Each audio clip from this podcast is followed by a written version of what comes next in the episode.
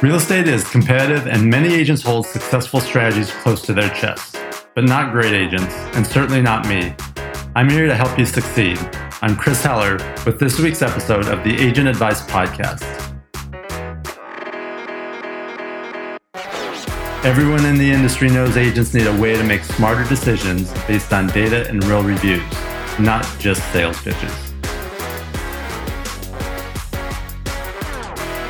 Hi, it's Chris Heller, uh, Chief Real Estate Officer at Ojo Labs on the Agent Advice Podcast. Super excited today to have a, uh, a friend and a super talented individual, Brandon Green, join us. Brandon, how are you this morning? Great, Chris. Thank you for having me. Excited yeah. to have this conversation. No, you were uh, when we started talking about doing this. You were one of the first people I thought of. Um, so, thank you. Um, it's always always fun to catch up with you. And hey and you do a lot of interesting things. And you know you've been in the real estate industry. How, how many years has it been that you've been in the industry? I you know it has been now 21 years. 21 years. Uh, you're, yeah. you're a youngster compared to some of us.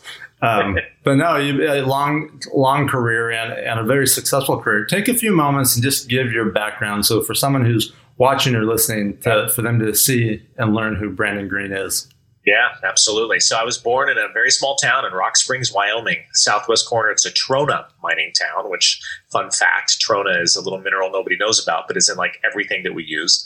And uh, I ended up moving to Iowa uh, as a teenager and then moved to the Baltimore, D.C. area in the late 90s in search of opportunity. Honestly, I, I didn't have a plan.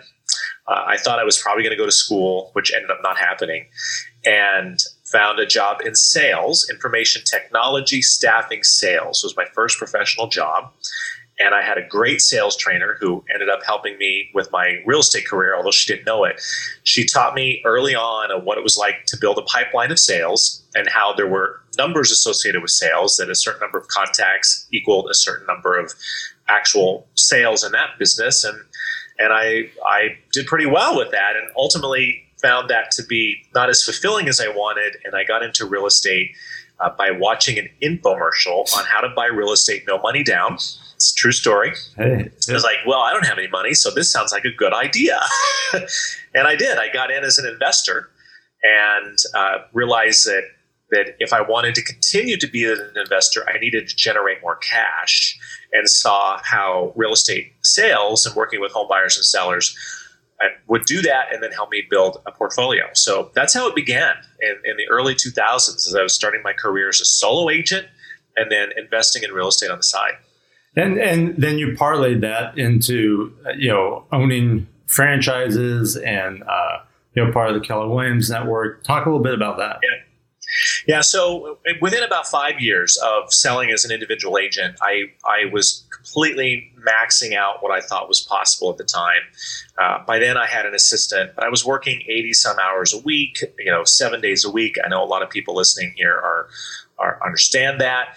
And I started to wonder like is that it like do you just do this forever or is there another area of the business i might get involved in and that question led me to meeting a key relationship. And we launched a, Keller Williams office in 2006. And, it, and I always mark that really as the beginning of, of, a, of my business journey. The, the previous stuff I was doing was really all about sales and scripts and dialogues and conversion rates and so forth. But as soon as we launched brokerage, things changed. And I, I realized I had to bring into the picture a different skill set around leadership and financial management that I didn't have. Yeah. And and I started, you know, doing that and, and and failing miserably for a good long time, but but succeeding enough to continue to move forward. And that that began, I think, really the build of a broader vision for myself and what was possible. You know, it's interesting you say that. In 2006 is when I launched my first franchise. And I, what you said is accurate for me. I mean, I went from a, from a, you know, very entrepreneurial, sales focused, sales driven individual to now, you know, owning and running, although I had some other businesses, now owning and running, a, you know, a real business with a, a large number of people. So, um, yeah, it, it, was a different day. It, it was exciting, and and I was happy about it in many ways because I like a good challenge, and I find that about every five years, I need to shake it up in a, in a pretty significant way. Though it was hard too, as yeah. I I realized that you know in my sales team, I was kind of in control of everything, right? Or at least to the degree anybody's in control of anything. But I, I, felt like I was in control and it was very nimble like a speedboat. But then as soon as I started to get into the brokerage business and, and involve myself in other businesses, it was more like a large cruise ship. And you know, you couldn't really make the changes on a weekly basis you thought you could without disrupting things in a significant way. And though I, I, started to wonder and learn about that and, and, and, inquire about what it meant to lead other people and do that effectively. Yeah. So so now, present day, tell us about you know what you're doing and and because I know you're still very involved in the industry and very involved with agents and bringing a lot of value. But I want you to share share with all of us what that is. Yeah, absolutely. So I, I, did. I ran the Keller Williams offices, and we launched and grew many offices for a number of years, and I'm still part of that business. Though in the last couple years, I've I've started to look at some uh, some other things that I wanted to do as well, and figure out where the passions lie for the next 20 years. And I have found in the last you know couple years that what I'm really enjoying are both real estate development and real estate investing, and then also helping agents along the journey that I've been on particularly with regards to finances. I, I, mean, I have some horror stories around finances. I, I, was at one point I was a half a million dollars in debt with taxes and the IRS. Like it was tough time, and and I've learned along the way how to to manage that. So now I'm spending quite a bit of time uh, consulting agents on wealth building and helping people close the gap between what they really envision for themselves in their personal life, the dreams they have, and the true financial management skills they need in order to accomplish that. So I'm spending a lot of time doing that. I'm really passionate about it. So what do you think is the, you know, we've, I've, I've thought about this a lot. There's, agents are in the business of helping people not only buy and sell homes, but through the investment in real estate, creating wealth. And agents also have more opportunities come before them than than the average person out there. Why is it, do you think, that so few agents do do anything that actually causes them to be able to build wealth and and really become financially set or, or free?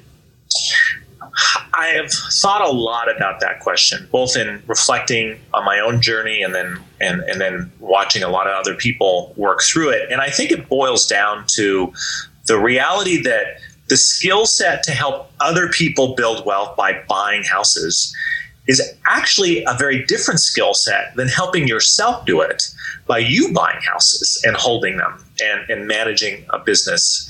It, and, and specifically, what I mean is to help other people do it, you have to be to a degree, quite transactionally focused. You've got to get the deal narrowed in and closed. You've got to have great scripts and dialogues and conversion rates and, and, and be on top of that like every single day. It's very short term oriented thinking in many ways. But to build wealth, you have to have like a 10 to 20 year view on things and you have to be incredibly detail oriented around your financials and financial management you have to build a team of other financial professionals you may not have to do when you're helping other people do it so what I think people don't realize, and a lot of agents struggle with, is what makes you so great at real estate sales isn't going to help you a whole lot in building your own wealth around real estate. That's a different skill set. It's learnable. I will say. I mean, if you can be great at one, you can certainly be great at the other, though it's different. And I think people err by applying the skills in one and try to make it work in the other. And it just is a different world. Yeah, yeah, I, I agree with you totally. So so now you, you shared with me a little while ago that now you you've developed a program, um, you know, to help agents, you know, do just that.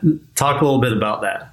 Yeah, so I've got two things I'm doing. Some I'm doing some one-on-one consulting, though I also have developed a wealth building program that we're going to uh, bring live in 2021. That is a, a a number of different small video modules to help people walk through a sequence of steps they need to take in order to connect the dots between where they are now and the wealth that they wish to build. I'll give you an example.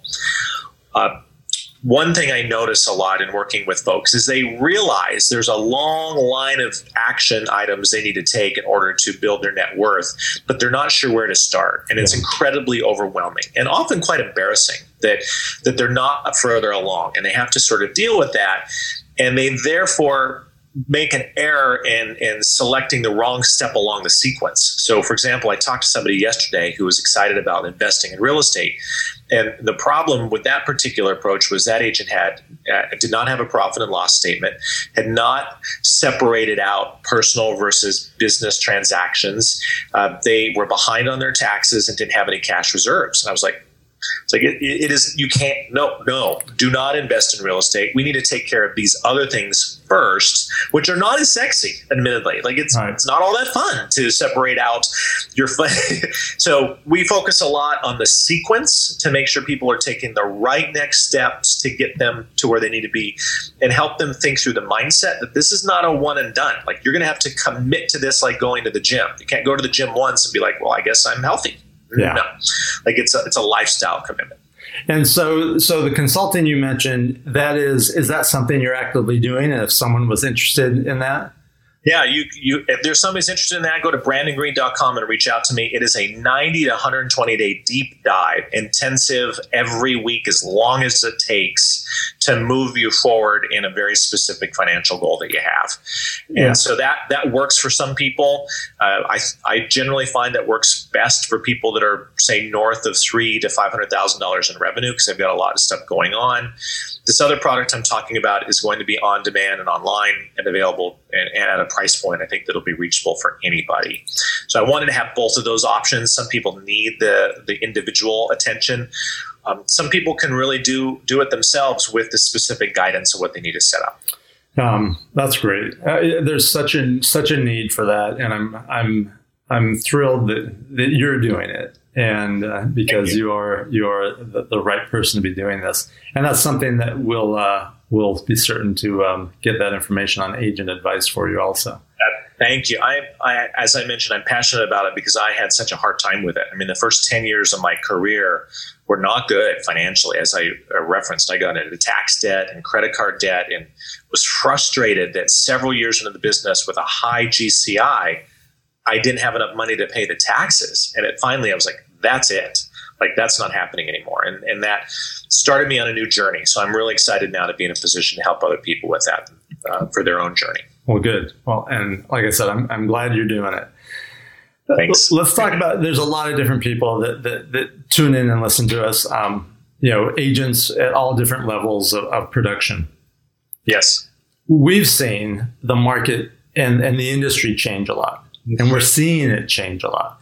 And you know, one of the questions that I always get asked, and I bet you get asked to do, is you know, what's it going to look like? What's it going to be like? What's what's the future of our of our industry and our business going to look like? If you're talking to an agent and we're getting, um, you know, we're at this stage that we are in the industry.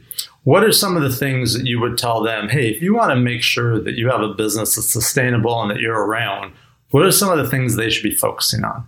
Yeah. So I the two things come to mind. One is remembering that that the best uh, opportunity in real estate is the long game, and being able to develop great relationships with people today who will buy and sell and invest in real estate with you and then again tomorrow and do other things for you in your life. I 20 years now into it, I'm starting to now see to a, a great degree how keeping in touch with my clients for 20 years is paying unexpected dividends for me now. In other areas of my life, I, I mentioned I'm doing a real estate development project. Uh, the, the lead architect is one of the very first uh, people I sold a condo to in Washington, D.C. And so it's really been rewarding to see those relationships come first, full circle. And it's also made the project I'm doing easier. So, one thought is this is a long game. And how do agents both have that as a mindset? they'll also have it at, baked into their system of staying in touch with people, saying, okay, I have to have a system to stay in touch with people for 10, 20, 30 years. What does that actually look like, and how am I going to be able to sustain that? The earlier you're able to build that that way of thinking, I think the more effective you're going to be at keeping in touch with people that will be incredibly beneficial for you 10 years from now, but also next year when they decide to buy or sell or list a piece of real estate because you were just in touch with them. So that's one thing. Like play the long game and don't get caught up in any short term exchanges, which often uh, punt the relationship somehow yeah. versus saying no it's about the relationship and we and by by building that we will transact somewhere down the road no doubt so the second thing is i I really believe that agents need to be building their online brand presence and, and using all the wonderful technological skills that we have to to build their voice and build their point of view as, as a real estate practitioner.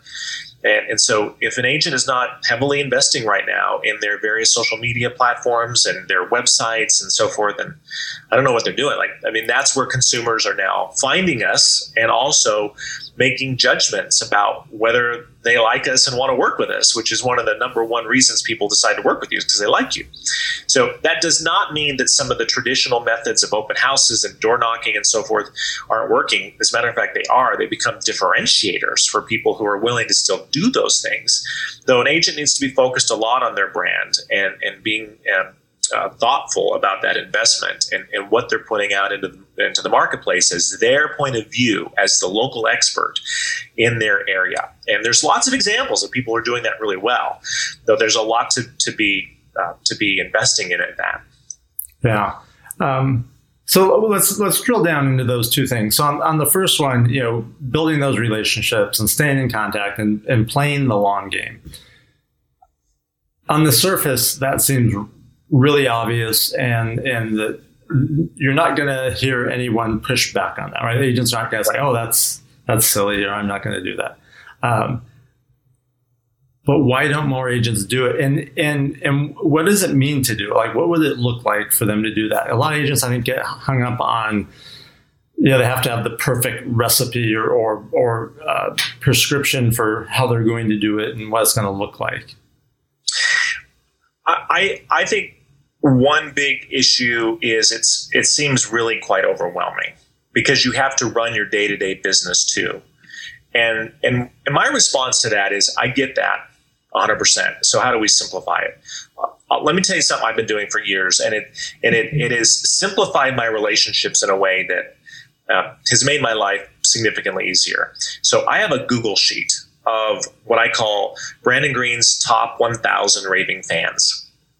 Now, it's taken me years to build a group of a thousand raving fans. Um, and you don't need a thousand for, in most cases, to make a great business. You need like two to 250. So let's say that you're building a business and you want 200 250. You have a list of the 250 raving fans that you have. For us, what, what we do here still today is that group gets invitations to two key events and gets two deliveries of great gifts a year. There's a bunch of other stuff that we do too, but there's there's four touches to that group two invitations to key events, and two gifts per year. I'll give you a specific example, especially uh, in COVID. So, because we were not able to do the events that we normally do this year, we upped the gifts. And I partnered uh, with a local baker who was really struggling early in the pandemic. And we sent the, the group of people on our database, and in this case, it was 275 some odd people, cinnamon rolls on a Saturday morning via courier it was a massive hit. It was a huge logistical effort on his part, not mine. Yeah. But we were able to support the local business owner. We delivered cinnamon rolls to someone who doesn't want cinnamon rolls on Saturday morning as a surprise, knowing everybody would be home. And it was a huge hit. So, whether it's cinnamon rolls or inviting somebody to a movie night, it doesn't really matter. What matters is there's a list of people, and we do something special four times a year to that list. That's it. That's awesome. So, you know, you can have it in a CRM. I'd recommend you have it in a CRM, but you don't need to have it in a CRM. Like, it used to be recipe cards, right? So now I just have a Google sheet. I've got CRMs. I've been in and out of CRMs for years, but I keep a separate Google sheet of my top raving fans, and I make sure that four times a year they get something special. Yeah, so so that's eh, to your question. Why are people doing it? It's overwhelming. So simplify it. Create one list and do something four times a year. You can build on it from there, but if you're doing it at least four times a year, you're doing it three times more than anybody else, potentially four more times, and you therefore have quadrupled your chances of of receiving business from them as a result. Yeah. And you're doing, you know, things like that are are memorable, right? Those those those people are going to remember remember those type of things. We're still getting comments and referrals from that, and and and by the way, it was a double double because the baker was so pleased with how that worked out. He put it on his newsletter and on his social media. And thanks to Brandon Green for the idea. Da, da, da, we got more exposure. Like it was just a, a benefit, benefit, benefit, benefit all the way around. You don't always hit those home runs, though. You know, it, by doing a few a year, chances are at least one is going to be pretty good. Yeah, yeah. Well, and I love that you helped a, a, local business in a, in a time when local businesses, a lot of small local businesses have, have been struggling. So yes, that was a, a triple win. A triple win, yeah. uh, so the um, so yeah, let's let's t- talk about agents. You know, you've you have worked around, you have led, you have studied. Um, well, I remember I don't remember what year it was, but I remember sitting in my office in Encinitas, and you were um, in town for something, and we we uh, visited. That must have been I don't know, a long time ago, more than ten years ago. Yeah. Um, and um, the what are some of the other things that you that you see, or that when you're talking to some of the agents in your brokerages or your team or, or anyone that you would say, "Hey, here's something that that that I see consistently that agents aren't doing that they should be doing." So I have for a number of years also been the principal broker of our firm. And, and that has given me an opportunity to see the downside of the business, like the risky side. Yeah. And, and I can almost always draw a pretty straight line from real issues that occur in the business to agents who are not taking their the the expertise of their profession seriously and becoming incredible practitioners of their marketplace, of their contract, of the product that they're offering.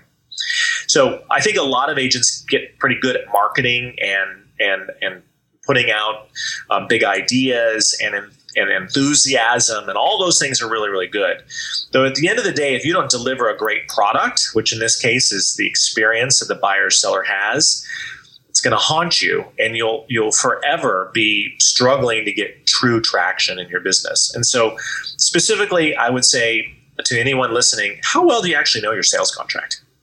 And, and, and do you really truly understand every clause so that you could explain it to them to your client upside down right without reading it?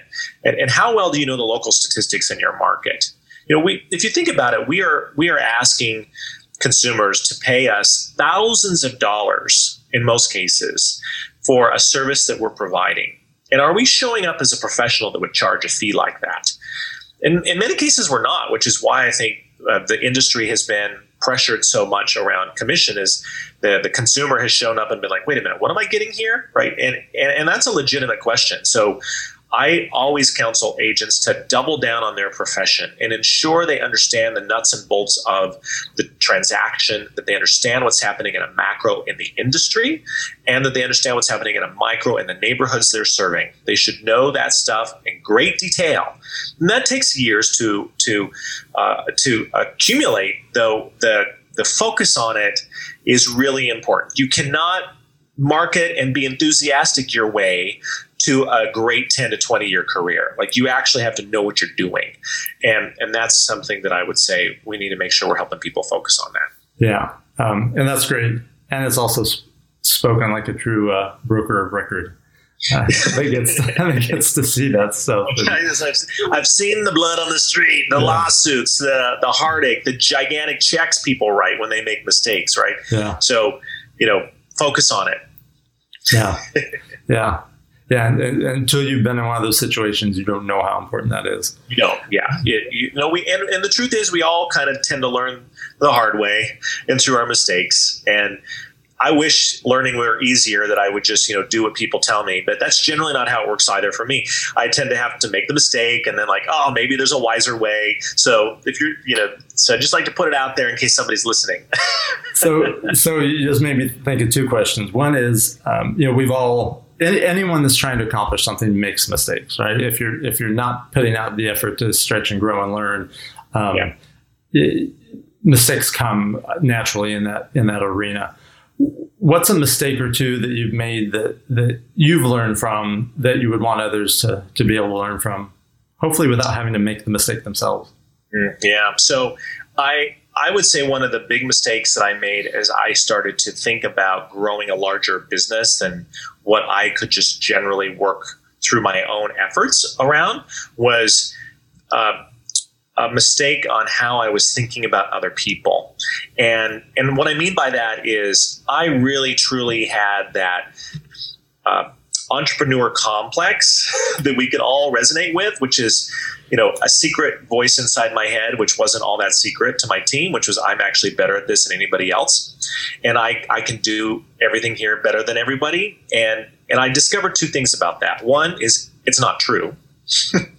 and and second is the degree to which I was thinking about that undermined my ability to succeed with that individual and undermined their success. Yeah. I'll never forget a, a, a moment where I had, uh, I finally had found a great assistant. And I was so excited that it was finally humming along. This was after like going through four of them. She comes into my office one day and she sits down and she says, "You know, Brandon, uh, I found another opportunity." And I'm like, "What? How?" Like I'm like I couldn't believe because finally this was working. And she gave me the old PR. Said, "Well, you know, I wasn't looking, but something." I said, "Wait a minute, just give it to me straight. What's going on? Because I can't seem to." And she says, "You know, Brandon, I have to tell you, you're a little bit of a a jerk." And, and, and jerk wasn't the word. and I was like, I, I was taken aback by that because that's not how I saw myself. Though in that moment, she shined a mirror to me and showed me that my leadership and how I was showing up for other people very much was like that. Yeah. And I and I and my coach said, until how you treat people matches the scope and scale of your ambition, you're never going to ever get to the scope and scale of your ambition. You need a lot of humans around you to achieve what you see for yourself. And so you need to figure that recipe out. So, big mistake around people. That's one of many, Chris, that I've yeah. made around managing people that's been very difficult. And I've lost a lot of relationships along the way as a result of mismanaging people. And, and, and those are hard. But I feel better today. I feel more equipped than ever. Um, I'm still making plenty of mistakes. So, you know, to your question, that's one big one that I made along the way. Yeah. Well, if it makes you feel any better, I, I made those same mistakes and uh, learn learn the hard way from them. Um, and I think a lot of people do. So it's it's something that you know if you have the awareness of. I know at the time, if you had the awareness of it, or someone had shared about some of those same that same mistake that they had made, you know, may have impacted and, and had a different outcome for you. So yeah, hopefully for yeah. someone listening to this, they can they can take it to heart. Um, the other question I want to ask you is back to you know what you're doing um, with with consulting and, and coaching agents and focus on finances for for an agent that is that is generating good income. Right, we're in a good market. There are a lot of agents that are generating a good income. Maybe they have their personal finances, you know, relatively in check. You know, they're they're they're not behind on credit cards or taxes or anything else, and they're starting to make money that allows them to start to save. What's what's one or two things that, that you would be talking to them about? So, assuming they're relatively organized with their data and they've got some good reports, and, and, and it's never perfect, but they've got some good stuff, they don't have any major issues, and they've got some cash, then the first thing I say to real estate agents is buy some real estate. and and it may seem sort of obvious, though, it's not really happening very much. Yeah. And I have a lot of people come to me with like, how, what's my wealth building strategy and what does it look like? And and I frequently say, look, one of the simplest wealth building strategies out there that is executable by anybody making a reasonable income in real estate is buy one rental property a year to every two years. And if you just do that for 10 years, and ideally, you put them on a 15 year note if you can make the numbers work. But if you just do that for 10 years, at the end of 10 years, two things will have happened. One is you probably will have gotten pretty good at it and you will have ended up buying more. And second is you will have created a fair amount of equity with your tenants paying down your mortgage in 10 years, and you can do a lot of stuff with that portfolio. So people I think really, and I am in that camp for a long time, overthink wealth building. Yeah. And, and the reality, it's a couple things. It's good data organizational skills to make sure that you're not getting far behind on your obligations. But once you take that on, then it's like buy one rental property that's reasonably cash flowing a year for 10 years. There's a lot of other things you can do, we could recommend you would do that are more sophisticated and interesting. But if you just did that, 10 years from now, you'd be far wealthier than almost all your colleagues. I, I agree. And, you know, and it's, I know one of the things that we battle now with agents is that people want things to happen fast. I know. And just like building great relationships is a long game, what you're talking about is also a long game. But it's a game worth playing. there's a statistic that really hit me, and I, am going to misquote it, but you can look it up to get this the exacts. But it was some. It was about Warren Buffett, and that uh, a significant portion of his wealth was uh, built after he was like 80. Right? And I'll have to go back and find that statistic, but it was like 90 some odd percent of his wealth actually has occurred after he was 80 years old. And and the the the, the concept around that is compounding and the effect of time. Yeah. And while you've got to shorten time to get good deals closed, you've got to elongate and manage a longer chunk of time to get really great wealth on track for you. But long, I don't mean like 30 years. Like you can make huge progress in five and enormous progress in 10. Yeah. Well, and especially right now with, with, with you know, this, I, I don't, I don't want to say once in a lifetime, but almost feels that way. This opportunity of these interest rates that we have right now. Yes. You know, we all have no problem telling buyers and sellers why they should be taking advantage of things. But as agents, you should be taking advantage of this. This is the time to to buy those properties and uh, and and lock in those those phenomenally low interest rates. If you're listening to this and you take nothing out of this podcast, if you hear me and hear Chris say, "Look, get yourself in a position where you can buy one piece of real estate and hold it a year. Like that can completely change the trajectory of your wealth if you keep that up for 10 years. Yeah.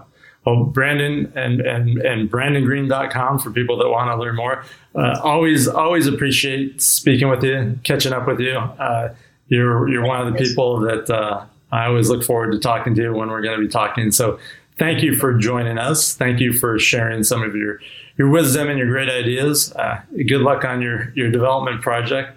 And um, is there any other way other than the website for people to get a hold of you? Yeah, you know, uh, follow me on Instagram, Brandon A Green. Uh, my DMs are open. Would love to just chat with you. And any questions or comments you have, follow the content, and I'll see you on Instagram, Brandon A Green. All right. And then they can also probably find you soon on agentadvice.com. Uh, I'm Chris Heller. Brandon Green, thank you very much. We'll talk soon. Thank you. Thank you for listening to another episode of the Agent Advice Podcast. And remember, you can use agentadvice.com as a free resource. Just as the name suggests, it's written by agents for agents. That's all the time we have today. Thank you, and we look forward to hearing you and seeing you next time.